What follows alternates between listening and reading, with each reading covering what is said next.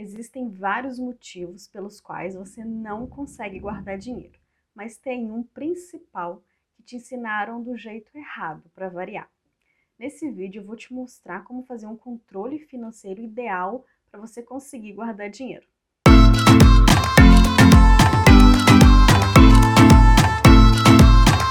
Olá, meu nome é Kelly, seja muito bem-vindo, muito bem-vinda a esse vídeo e se você é novo por aqui, a esse canal. Infelizmente, como não nos ensinaram a cuidar do nosso dinheiro, nós acabamos aprendendo a fazer o controle financeiro da forma errada. E esse é um dos principais motivos pelo qual a gente não consegue guardar dinheiro. Nesse vídeo aqui, eu te mostro quais são as seis possíveis causas por você não conseguir guardar dinheiro, mas tem uma delas que eu considero a principal e é por onde a gente começa a fazer a nossa organização financeira, que é o controle financeiro mensal. Então vamos lá. Como é que ensinaram pra gente, ou melhor, a gente aprendeu sozinho, né? Ninguém parou para ensinar isso. Qual que é esse modelo tradicional de controle financeiro que nos passaram? A gente recebe a nossa renda e o que, que a gente já faz na sequência? A gente paga as despesas, correto? E aí o que sobra a gente guarda esse dinheiro. E aí, eu te pergunto, sobra?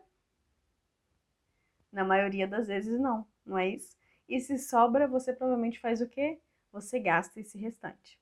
Então, qual que é o jeito certo de fazer o controle financeiro para você conseguir guardar dinheiro?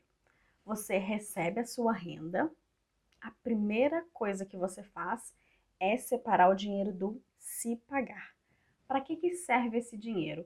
É um dinheiro para você, para você passar o seu mês, para você ter aquela sensação de que, poxa, eu trabalhei e eu mereço, para a gente alimentar essa crença que a gente tem, para você não simplesmente passar o mês e pensar assim, poxa, eu nem vi a cor do dinheiro. Quantas vezes isso já aconteceu com você? Ou então, esse mês foi só para pagar contas. Então a gente precisa, e a gente tem aquele eu ancestral, lembra que a gente já falou? A gente precisa alimentar ele, porque senão ao longo do tempo ele nos sabota.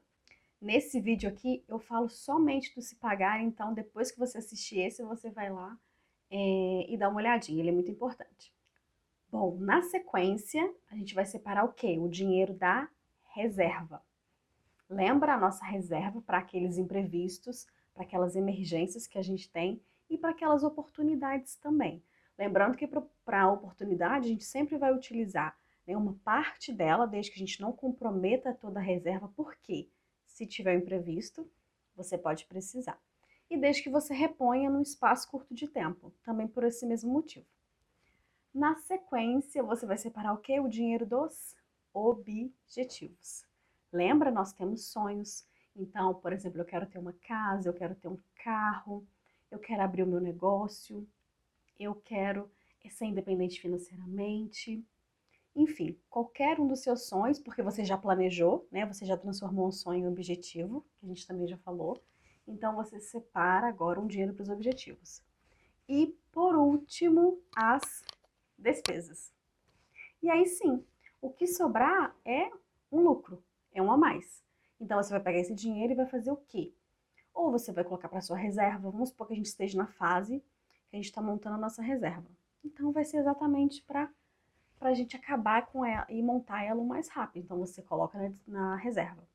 Ou então, ah, não, Kelly, eu quero meu objetivo também. Então, pronto, coloca um pouco para reserva e um pouco para o objetivo, tá? Não importa, porque agora aqui é um a mais. Você fez todo o dever de casa, tudo certinho e ainda sobrou. Ah, agora eu entendi! Agora eu saquei! Só que aí você vai virar para mim, eu imagino que já deve ter dado um nó na sua cabeça e vai falar o seguinte: Kelly, não vai sobrar dinheiro para eu pagar as minhas despesas. Eu vou ficar devendo às pessoas.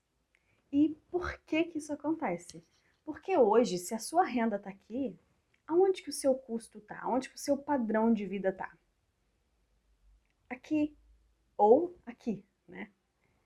Quando a gente faz esse controle, onde que estão os seus custos e as suas despesas? Estão aqui. Então, essa diferença é essa parte de cima que vem antes. E dessa forma, você acaba encontrando oportunidades de economia ali no seu controle financeiro para que você consiga honrar e você consiga pagar aquelas suas despesas. Se você fizer o contrário, se você colocá-las primeiro e se deixar por último, você não vai fazer. Vai passar os meses, você vai falar assim: ah, não, esse mês eu não consegui, né? Ah, mas mês que vem eu guardo, né? Mês que vem eu faço minha reserva. E vão passar os meses e você nunca vai conseguir. Por quê? Você é mais complacente com os outros do que consigo mesmo. Isso é natural. Então, pronto, você vai começar a fazer esse controle, né, desse modelo, dessa sequência a partir do mês que vem. O que, que vai acontecer? Provavelmente a gente vai fechar aí no negativo, porque você não vai conseguir fazer tudo isso, porque hoje, lembra, o seu padrão de vida está aqui. Então, o que, que você vai fazer? Você vai fazer a projeção de todos os meses para frente. Então, começa a fazer desse mês e aí vai. Por isso que é bom a planilha, você já só copia e cola e vai atualizando. Por quê? Dessa maneira, você já vai encontrar, por exemplo, é, despesas que você consegue renegociar, por exemplo. Né? Quando que você vai terminar determinadas compras que você parcelou no cartão. E aí sim, você vai chegar naquele mês que você vai estar exatamente as suas despesas ali dentro desse limite e você dentro do orçamento, né, do controle financeiro no geral. Pode ser que isso demore dois, três, quatro meses, tá?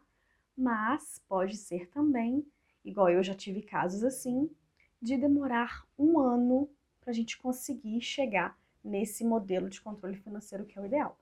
Né? A pessoa tinha várias compras parceladas e até que todas elas acabassem, a gente chegaria assim naquele padrão de vida dela, que é realmente a realidade que ela vive, né? Porque depende da nossa renda. Então você consegue chegar nesse ideal. Uma outra coisa que acontece muito é você pensar o seguinte: ah, Kelly, eu ganho pouco, né? Então hoje é só para pagar despesas mesmo. Quando eu ganhar mais, aí sim vai sobrar dinheiro. Só que isso que você pensa é de forma consciente de forma inconsciente, ou seja, que está gravado aqui no seu subconsciente, é esse padrão. Então, se você receber 5 mil, se você receber 20 mil, se você receber 100 mil, você vai agir da mesma maneira. O seu, a sua renda está aqui e o seu custo de vida vai ser aqui. Por quê? Porque está programado, não é de forma consciente. Você faz isso porque é hábito, porque você programou a sua mente para ser dessa maneira. Então, seus atos, as suas ações, elas vão corresponder com aquilo. Então, por isso que a gente precisa reaprender e reprogramar esse padrão com o que a gente ganha hoje. Isso também acontece muito porque você não faz um controle financeiro de fato. Você não tem uma agenda, você não tem uma planilha. Então você simplesmente recebe a sua renda e já sai pagando as contas, já sai fazendo as contas. Você não tem visão do que você pode, do que você não pode. Então você acaba colocando o seu padrão de vida igual ao tanto que você ganha ou acima do que você ganha. Tem vídeo aqui no canal mostrando como você faz o seu controle financeiro mensal.